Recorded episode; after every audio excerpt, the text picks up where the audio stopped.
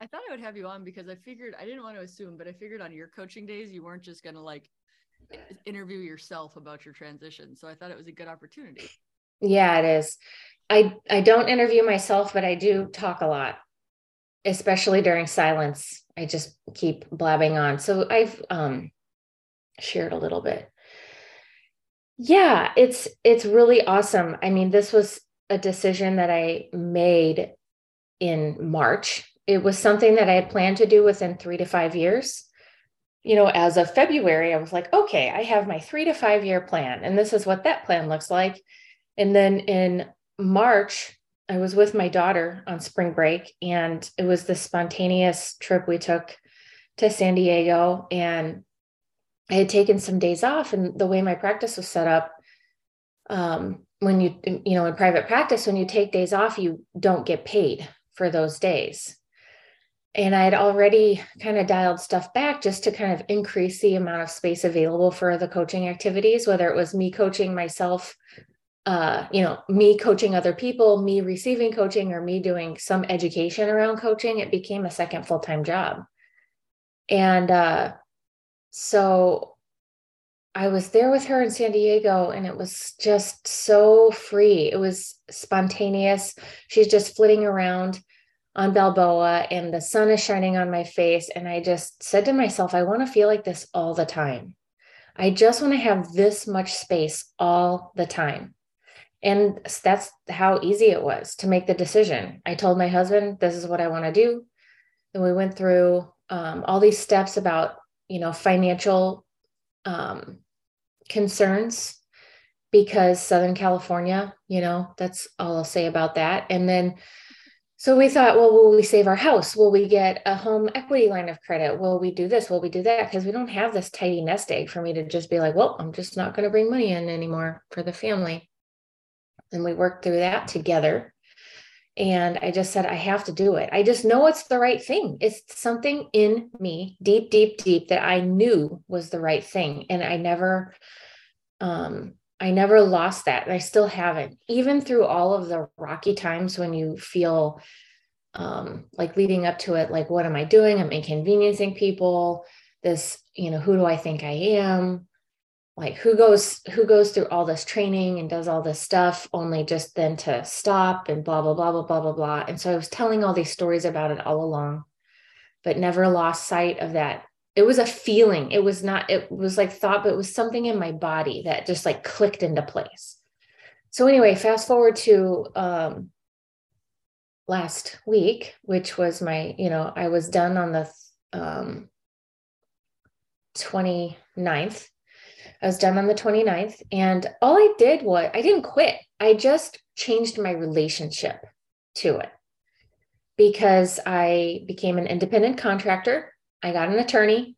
I build my own business. I have an S Corp and a tax ID number for myself. I um, got solo malpractice insurance. So now I can just do what I want when I want. I renegotiated with my group to come back on what I call radically part time basis. Um, so I'll be there once a month, just taking care of some of the issues that are um, for various reasons. I felt that you know I would be the best one to continue to do that. I have some patients that I've been kind of working on for years because in peds ortho sometimes you know we have projects that are these multi-year um, reconstruction projects and i think it's part of my ethic actually to finish that with some of these patients. It's like a relationship that you've built. And I, um, anyway, that's a, that's a whole other discussion, but I'll be back radically part-time with them. I have a whole new thing, like a whole new relationship negotiated with them. It was a really easy and very friendly parting. I think because of the way I handled everything, I gave them five months notice. I outlined all the ways in which it was mutually beneficial um, I did it all through, you know, an attorney and made it really tidy. And then um, I've been practicing telling my patients for five months, okay, I'm going to be leaving. I'm changing my, I'm changing the way I'm available, blah, blah, blah. So I was practicing talking about it for five months with my patients. And every single patient was just so happy for me. It was the opposite of what I expected. I thought people were going to gnash teeth and be pissed, and they just weren't. Every it was so supportive. Everything along the way was really, really supportive.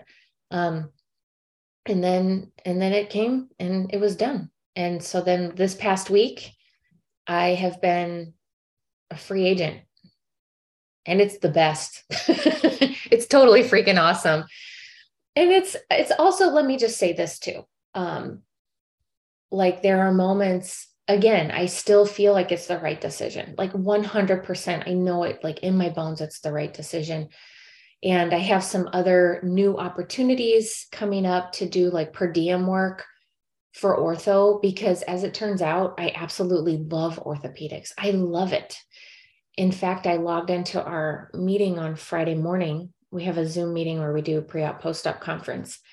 And and my relationship is different with it now. It's like a loving relationship with it not a hateful um you know dread for all the garbage that comes along with certain practice patterns.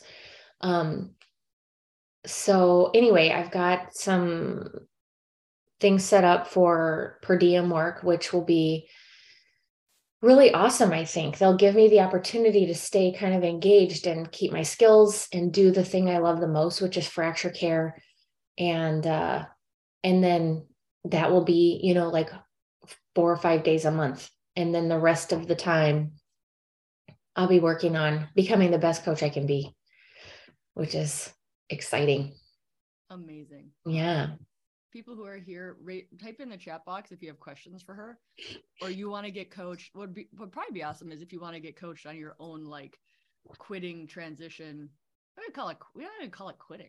It's transition. It's it's pivoting. It's like like I love the idea of our of the word relationship because we get so defined by relationships. We get defined by the relationship we have with ourselves, the relationship we have with our husband, the relationship we have with our job. And a relationship is dynamic, it does not have to be stagnant. And we can make up our own rules about it too. So I think for me, the idea around it was I know how to do this skill. So it's not something I quit. I just like don't quit knowing how to do the skill. But my ability now is to be very flexible with the way I engage with it. I think this is beautiful. It's so beautiful because I don't see many examples of surgeons doing it this way.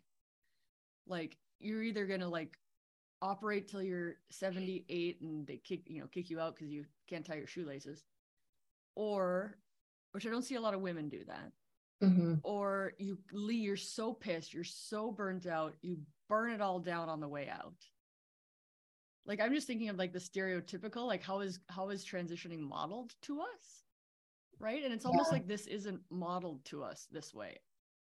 Did you have any like mentors or people you looked at or did you just trust yourself that you were going to figure out the best way for you? Both.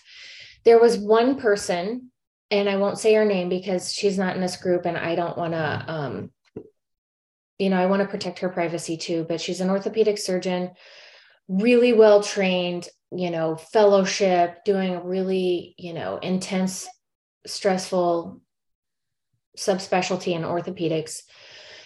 And i was doing I started kind of like thinking about this a couple years ago because I was like, this can't be like I've had five different practices. I was in the military, I was in a couple of different academic institutions, I was um, in private practice. There was one other one I forget. So I like I had exposure to these different ways, but they were all mainstream ways to do ortho, like accepted. I'm doing air quotes with my fingers, accepted ways to do the job. And I was looking at locums because I was like, oh, like this is a thing. People do locums. And I'm thinking, well, if I don't want to be stuck, maybe that's something I could do. If I don't want to be tied down to one practice, locums would be good. So I started doing all this research and I got invited to write an article about it for AAOS Now. And then I did some interviews with people who were doing locums. And I really, you know, it's different in my mind to be mentored by a woman versus mentored by a man. Um, because I feel like we've had to fight so hard to have our place in in the specialty in the first place and then how dare I like fight my way out of it too.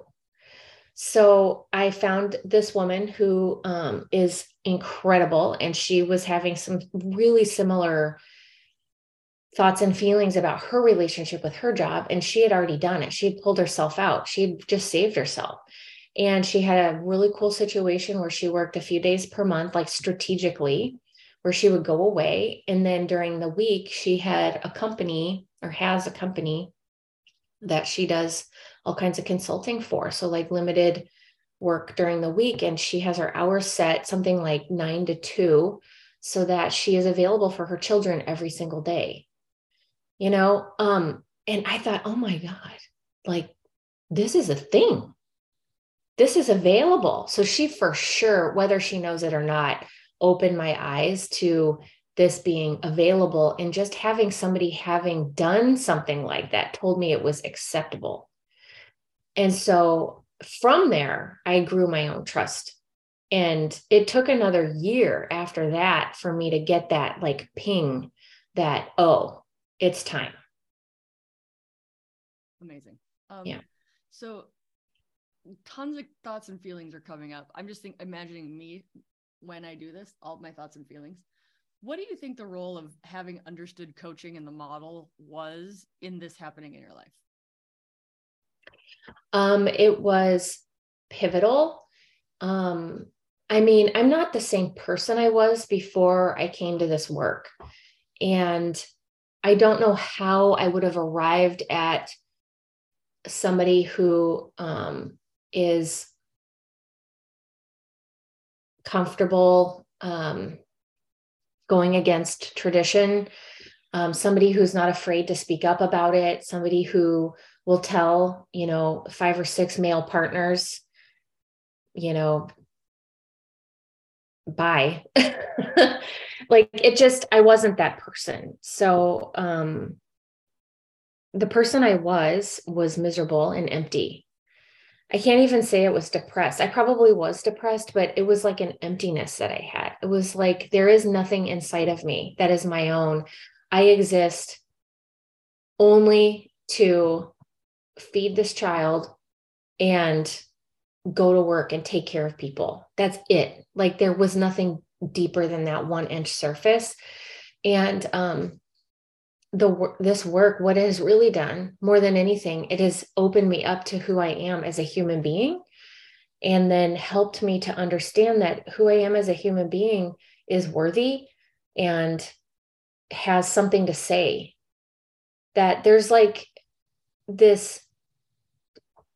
Um, I'm going to probably start to sound a little bit like woo woo or cliche, but we all have this thing that's inside of us. It's because we have this unique consciousness that's in this physical being.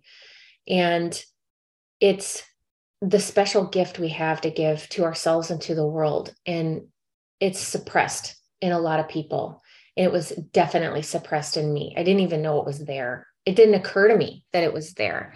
And so this work I mean, over the last five or six years is what's completely opened me up to this idea that I have a life.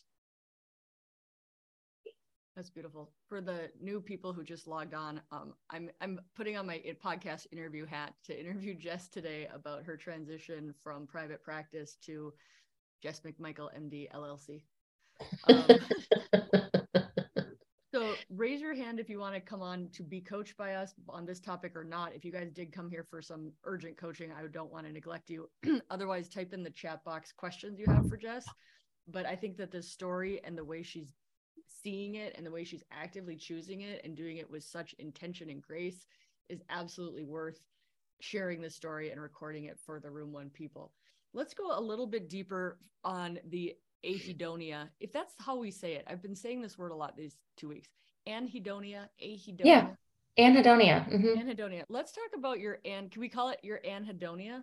Like sure. Basically, by def- definition, lack of joy in life.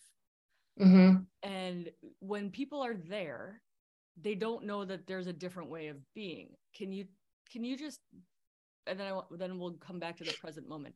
But like what did you do? Was it in was it intentional or were you like I just got to try something different cuz it finally clicked that what was going on in your life wasn't going to be the long-term plan? Yeah, so the way I I know this now, which is kind of cool, I get like a ping that I know is right. I'll get, I don't know where it comes from. It's probably energy. I don't know. But I'll get a ping and I'll be like, this is what we need to do next. This is the turn we need to take. So I have a very clear map of how this happened in my life.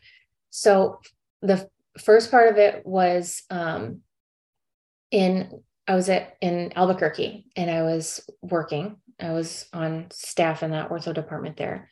And I was laying in bed wishing I wouldn't wake up. I was just wishing that my daughter and I would float away and never come back because whatever it was, the life that I was living was so painful and so stifling and so fake that it I couldn't see a way out. So that was the first thing is like I'm wishing to be dead and I'm wishing to take my kid with me. I never had plans. I never did anything like that, but it was um, a very strong desire to just evaporate. So that's number one. And then that was scary. And I was like, okay, this is not sustainable. So that's like ping number one. Okay, you wish you weren't here. You wish you were taking your daughter. This is not good. Do something. So I did. I started prioritizing certain things. I started trying to improve my physical body by changing what I ate, trying to lose some weight because um, I had um, gained more weight than you're supposed to, I guess, during my pregnancy. And um, so I was just trying to kind of improve my physical being in how it felt. And then I prioritized my sleep. So I was just really making sure that I was getting better sleep. My husband stepped in and started taking care of our baby at night so I could get better sleep. And so that was all good. That was all, it all started to turn the ship a little bit. The next ping happened when I was sitting in our OR lounge and I just had a meeting that was really insufferable. And I, um, everybody else left, and I was still sitting there, and I'm like, what the fuck are we doing here? How long like this, that? Um, that was in 2015, 2015. Okay. Like um summer of 2015. So this is really cool. I so that's a that's just like a switch that flips in your brain. What am I doing here? This place is not right for me. And I knew it like deeply. Um, so I jumped on the computer. I'm thinking, okay, where would we go? I'm from St. Louis. Pete's from Southern California.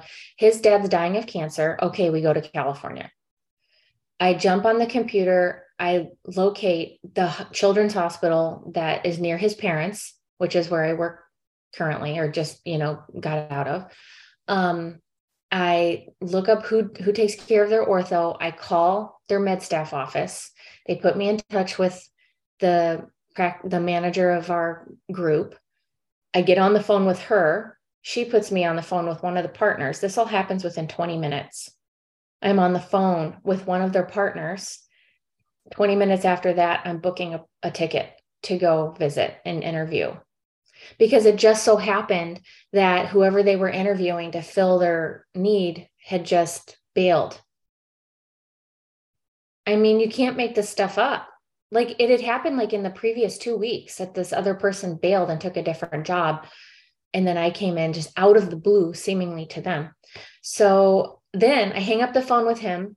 I get on the phone with my husband and I said, Hey, do you want to move? He said, Yeah. I said, Where do you want to go? He said, I don't know. I said, We got to go to California. Your dad's dying. He goes, Okay. Like literally, it happened that fast. So, of course, we came out here for the interview. We loved it. It's amazing. Like, Orange County is one of these shockingly amazing places to live. It's a bubble of unreality. Um, everything's beautiful all the time. The weather's amazing. Everything you look at's beautiful. Um, there's still, you know, it's not it's not like super shiny, but it's like as shiny as I think something can get in the United States. Um, so we loved it and we were like, yep, we're in. So that was, you know, September. And then I left, we moved in December. We moved to Orange County in December and I started my job on um, January 4th or something of 2016. So everything's feeling better. You know, we're moving in the right direction, but there's still like this hole. There's still like life is tolerable now. I'm not wishing I was dead, but there's still a hole.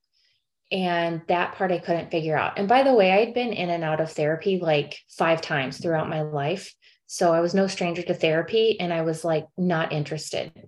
I just wasn't interested. I didn't think anybody would understand.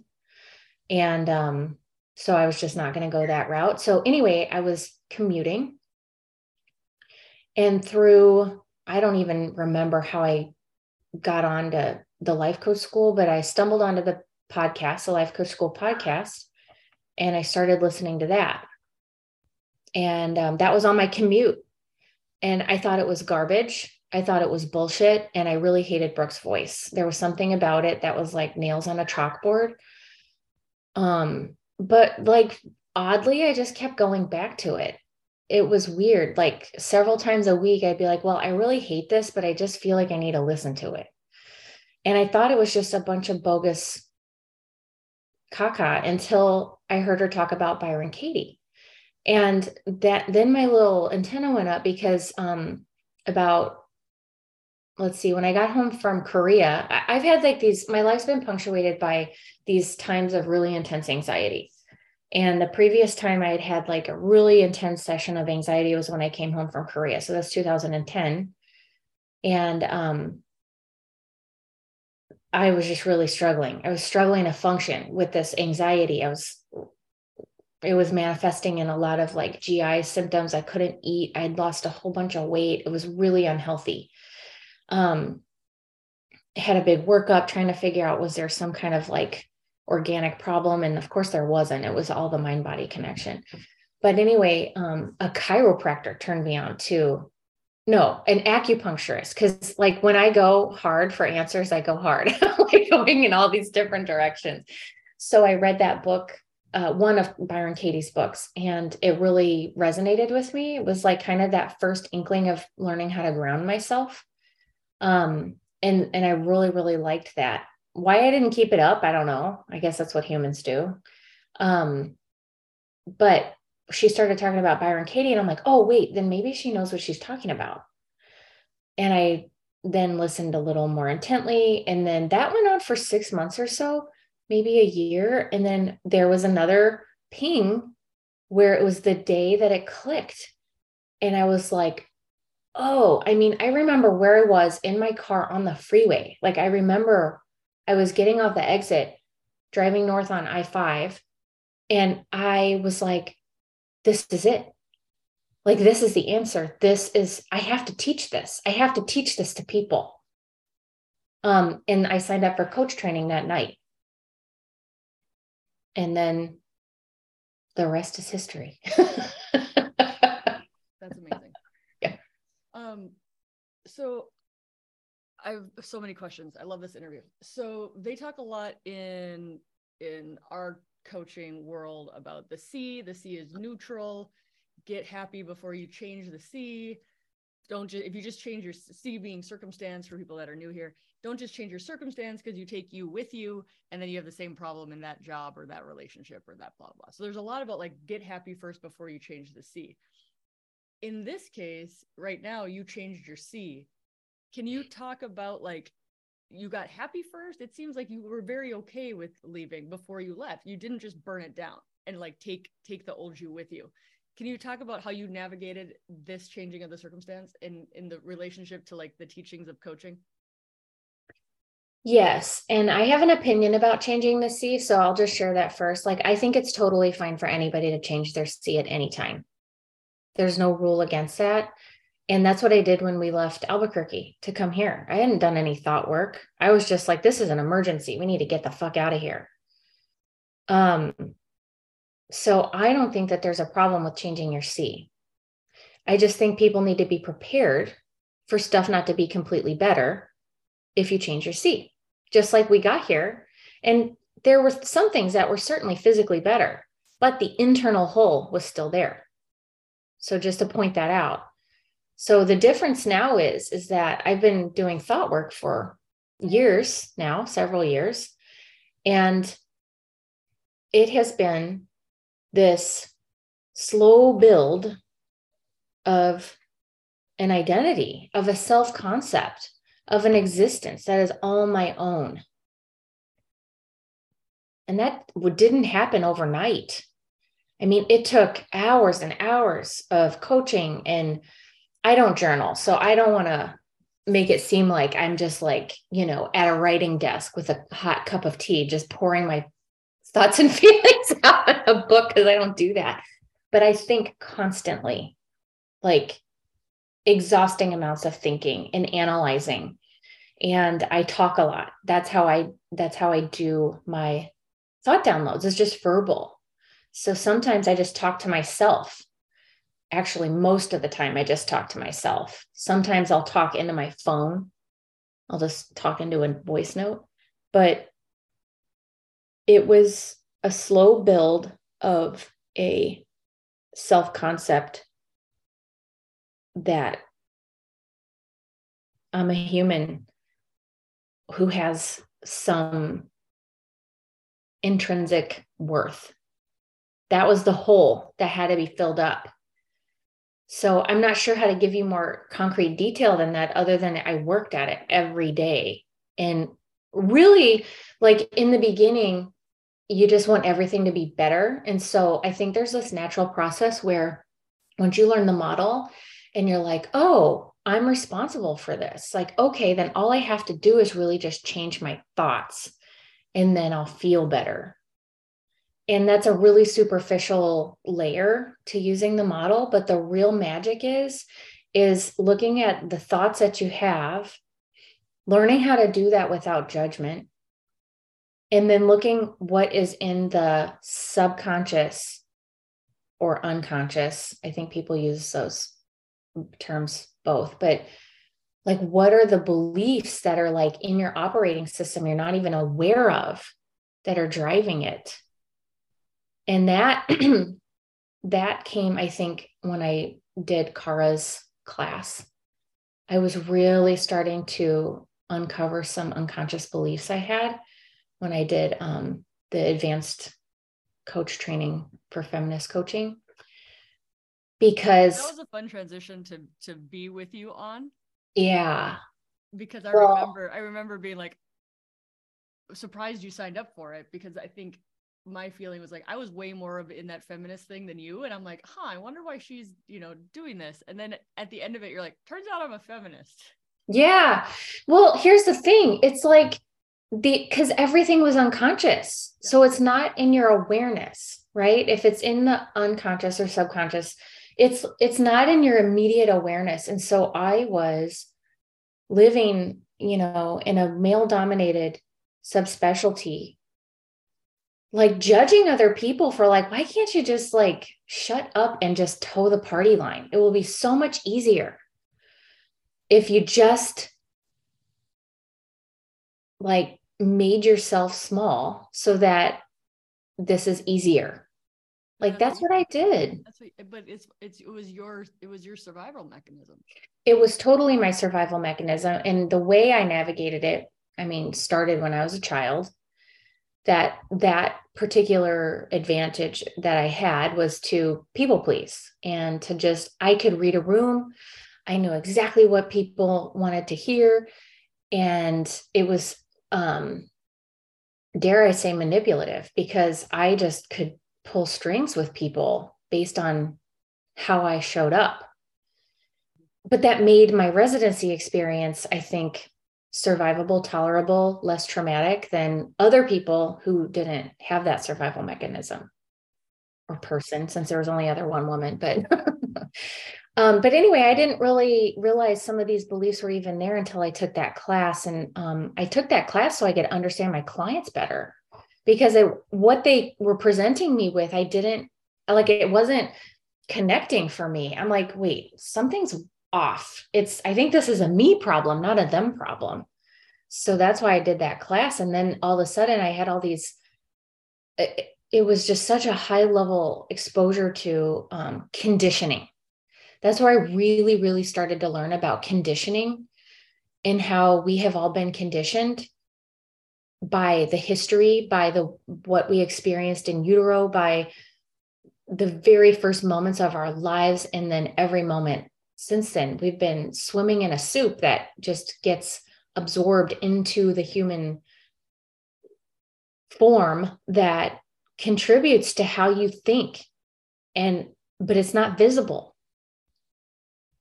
and so i don't know that was the thing i think is just uncovering my hidden beliefs that were really, really keeping me back. What if you didn't leave this job?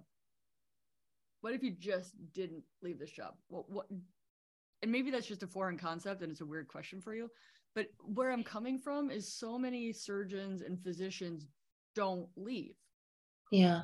They stay and they stay and they stay and they stay until illness, a death, disability, or maybe nothing tragic happens maybe they just stay and they just hate hate what they're hate the system yeah. makes sense is like my question for you is like what would or is that like the way you set this up it was an impossibility of course you're going to leave. Yeah like, what what if you didn't do all this work i guess is what i'm saying. What would jess look like five years from now if you hadn't done this work and you stayed? Is that, a, is that fair? Uh, yeah it's like a sliding doors question. What's that? It's a sliding doors question. It's like, what if we never left Albuquerque? What if I never acted on that ping I got to be like, what am I doing here? We got to go. Um, because um, yeah, I don't know if I'd be alive to be quite honest with you. Like I I would have hit a breaking point of some kind and it would not have been pretty.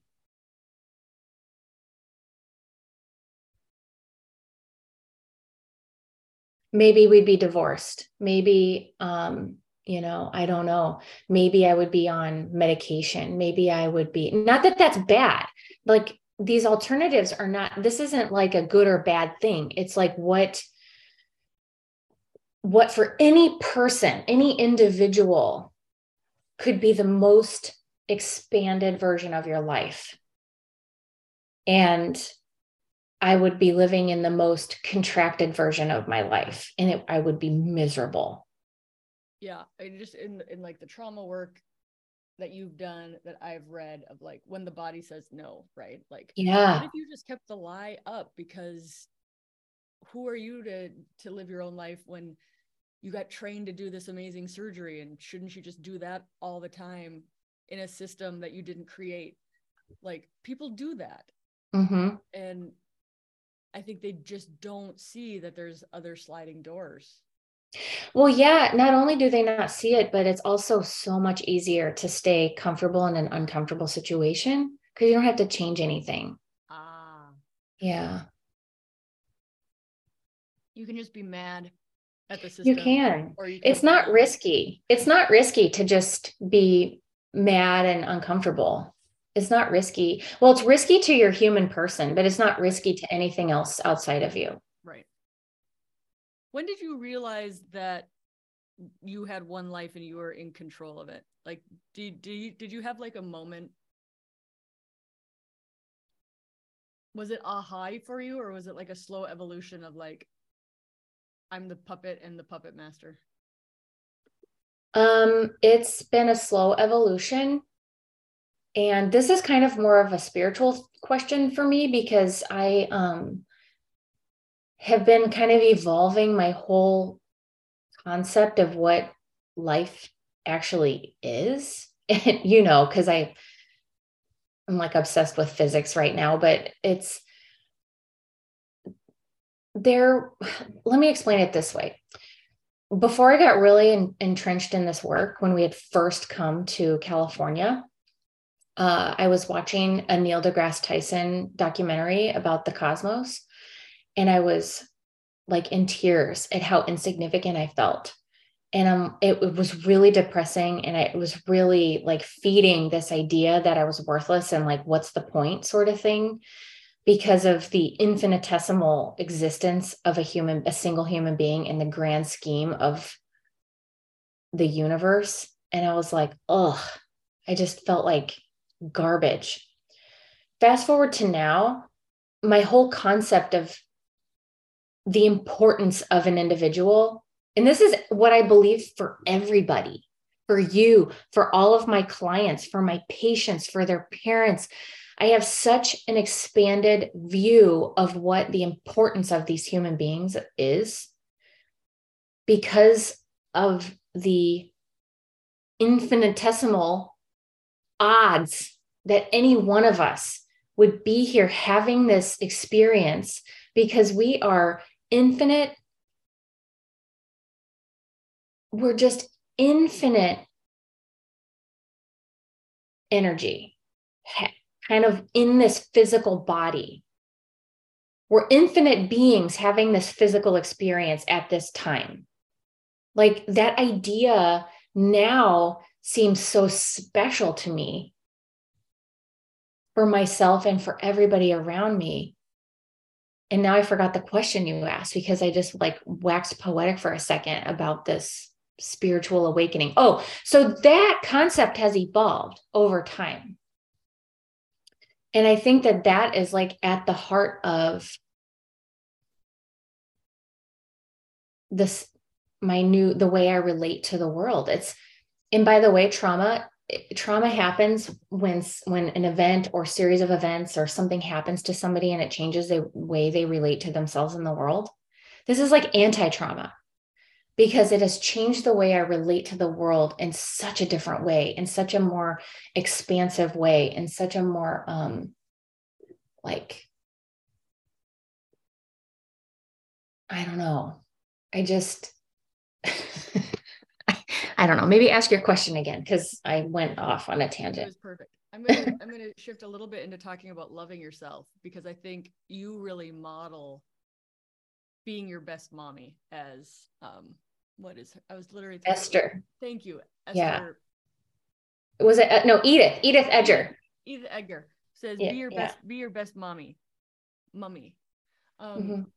and you really model loving yourself and like, I'm going to take a bath. I'm going to play with mm-hmm. my puppies. Like you really model that. And can you talk about the role of you developing that in helping you through this process? Um, sure. So that came, to, there were two things that kind of shifted my um, relationship again to taking care of myself. One was reading the book How to Quit Like a Woman, which I mean, I I didn't quit drinking altogether like you did, but I drastically cut back. Um, and something that she talked about was just so smart was having a list at your fingertips of 10 things that you can do to take care of yourself in any given moment so that you don't even have to think about it. It's just like an automatic you you whip out the list and this is what you do. So it's more of like an action line thing. You don't have to think about it. You don't have to have a feeling. You just whip out your list and do the thing. So i was like that's brilliant. Okay, what are my things that would be on that list? It was just like identifying the things that really felt good to me and good to my body. And not like good in a um, superficial way, but like really good and um, nurturing. Like things that helped me feel restored and recovered. And one for me is Epsom salts baths. And now I know kind of the science behind the Epsom salts baths is that magnesium is absorbed through the skin, is a really powerful muscle relaxer. Some people who do like aura work and stuff like that say that you can clean your aura best if you're submerged in water, which is kind of funny. I mean, I'm not saying that I'm into that, or am I? But anyway, um, like I think there are some reasons why that that feels really good to me to be submerged in warm water. I'm just like, stay tuned for the 2023 Room One retreat where we submerge each other in water. yeah, so I love that. And I take a bath probably five times a week. I've been doing that consistently and it really makes a difference. Um, I prioritize my sleep. And the only times when I wasn't able to do that was when I was on call. But the rest of the time, I mean, that time is like guarded, guarded. Um, so I have like a ritual I do around going to sleep to make sure I get good sleep. Um, more magnesium, that's the main thing making sure that the environment that i'm in is really comfortable and good for me. Um so that was that was the first thing there was just like figuring out okay what feels good to me? Like what are the things that i can have at my fingertips that are really nurturing to me? And then i developed this concept of well you just pay yourself first. And i just made it my own personal rule. It was just a decision I was like, I'm just going to pay myself first. So no matter what, each day I pay myself first. And um, then in Kara's class again, just understanding how I was basically conditioned to not prioritize myself, then I realized that wasn't me that did that. And it gave me permission to be like, oh, oh, okay, that was all passive. Like that i don't i don't have to accept that anymore. So that was really it. How did you how did you and you said you the people were super supportive of you doing this transition but like did you have to deal with other people's T's on this? Um were you able to just course. see them as T's? Like how did you because I'm just thinking of the average surgeon who's thinking of doing something big like this. Everybody's trying to tell them what they should do or they how they should do it or that they shouldn't do it. Or did you just like try to not listen to anybody? So, here's the thing that helped me. This sounds really morose, but I thought, you know what? If I died today, they would all have to just pick up the pieces and keep moving. This practice will keep going. I'm not that important and that was a really helpful thought for me because no matter than what they came up with i knew it was bullshit. And it just turned out that nobody really did that. I had one senior partner kind of like i think he was trying to lay a guilt trip. But here's the thing that i've learned through coaching too is that people are always in their own model. And as we know, your model always reflects back to your own thought, which you're making mean about you. So I practice that all the time. It's such a fun way to live when you're just like engaging with somebody and you can giggle internally about what their model might be. I just feel like I, I have this um, seat to the court, like watching a tennis match where I'm like, I'm the judge and I'm up higher and I'm able to see this playing field so differently. Mm-hmm. It's so fun. And so yeah, they had their thoughts. And my senior partner tried to kind of like lay a guilt trip on me. And I just smiled at him and I'm like, yeah. And what did, can you say what he said? I don't remember exactly, but he was basically implying that, you know, he was really sad to see me go. And he was being really kind of like simultaneously effusive about me and my skills, but at the same time, like kind of guilt tripping me about you know, how his hopes he had had for me bringing me into the group as if I was somehow letting him down. I don't remember the exact words. And I was like, this has been such a great chapter of my life. Period. Yeah, I think that's a really good way to control women is give them all that. Mm-hmm. Number one, other people could have had the spot if you didn't take it. Yeah. Like like there's a scarcity mindset I see and then that of like but you're such a good surgeon and you could totally be you could totally be the head boss one day. Like mm-hmm. that of like trying to get you to live somebody else's it's not about you, right? Yeah. Yeah.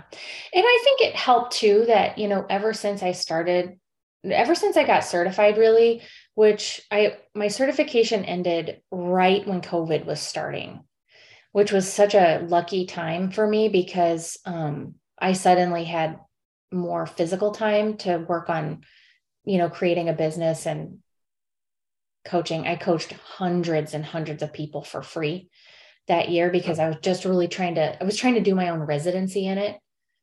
And um,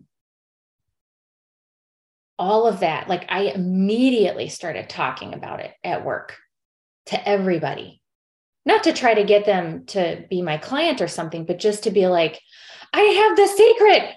This is the secret. I want to tell everybody about the secret. Like, this is the key that will unlock everything for you. And I was just excited and wanting to share it with as many people as possible. Um, so they all knew that. Like I was normalizing the the conversation around this since then. So it was, I don't think, a huge surprise to them. You know, very interesting. Yeah. I, I think for me and my journey on that is like people have been telling me that I'm going to quit, quit or back off. People have been telling me that before it was ever my plan. Because yeah. they see what I'm doing and they're like, you can't keep doing urology 100%. You're getting too big. Mm-hmm. You're gonna need to. You're gonna need to cut back. You're gonna. That's gonna become more important than this. And like they're all saying, like, don't forget us. Don't leave us behind. Like this is what they're all telling me. When I'm kind of like, mm-hmm. hadn't considered hadn't even considered it, but it's like I'm actually like evolving into what they already saw. Yeah. Is that is that possible? Absolutely. Yeah, I mean for the I think for the most part when we engage with other people, they're just mirroring back to us. They're mirroring back some truth that we need to hear in, in some degree. right? like there's either a projection that's happening or a mirroring. Oh. Yeah. That's beautiful yeah um yeah i mean i like i had the opposite where i started dialing back before because i was tired of hustling like i just decided i'm not going to hustle i don't like it. I don't it doesn't feel good to me. And i'm just not going to do it. So i started dialing back my clinical hours a long time ago. And um i had heard other coaches talk about how they you know, made sure that their business was at a certain level that they could replace their income before they before they stop their job. And a lot of doctors do that. And it's like uh I'm not going to do that. That that sounds terrible.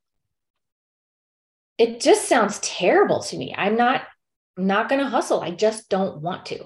I think that's really important for the surgeons here to hear is like you don't have to take the hustle into whatever like if you want to leave the 100% clinical practice you don't have to like go hustle over here now you like you can decide to like not do that yeah you don't have to replace it like so many so many things on the internet are like physicians need a side gig build that up before they quit blah blah blah. Like we're really kind of fed that of like take yeah. this hustle and put it over here. Just don't bill medicare for it right? Right. And, but it's uh, just it's just not necessary. it's totally made up. It's totally made up and it and it create actually it's a really interesting point you made. I hadn't thought about that but i was just thinking about hustling in my coaching business before getting getting myself like disentangled from my private practice. But yeah i mean i remember hearing brig johnson talk about she's a nurse anesthetist and she's a life coach school coach and she's really really successful. But she talked about how she would work a full week and then she would like coach for like 10 hours a day on the weekend and i'm like no. No way. Yeah. That's when you change your circumstance but not your teeth um okay so final question for people because I'm like, I don't want anybody to think that room one just wants everybody to quit medicine. And I absolutely think, not. I think we're saying that. Like, I hope people understand this is your journey. We have so much wisdom. And like, there's so many pearls that you gave us today. It's amazing.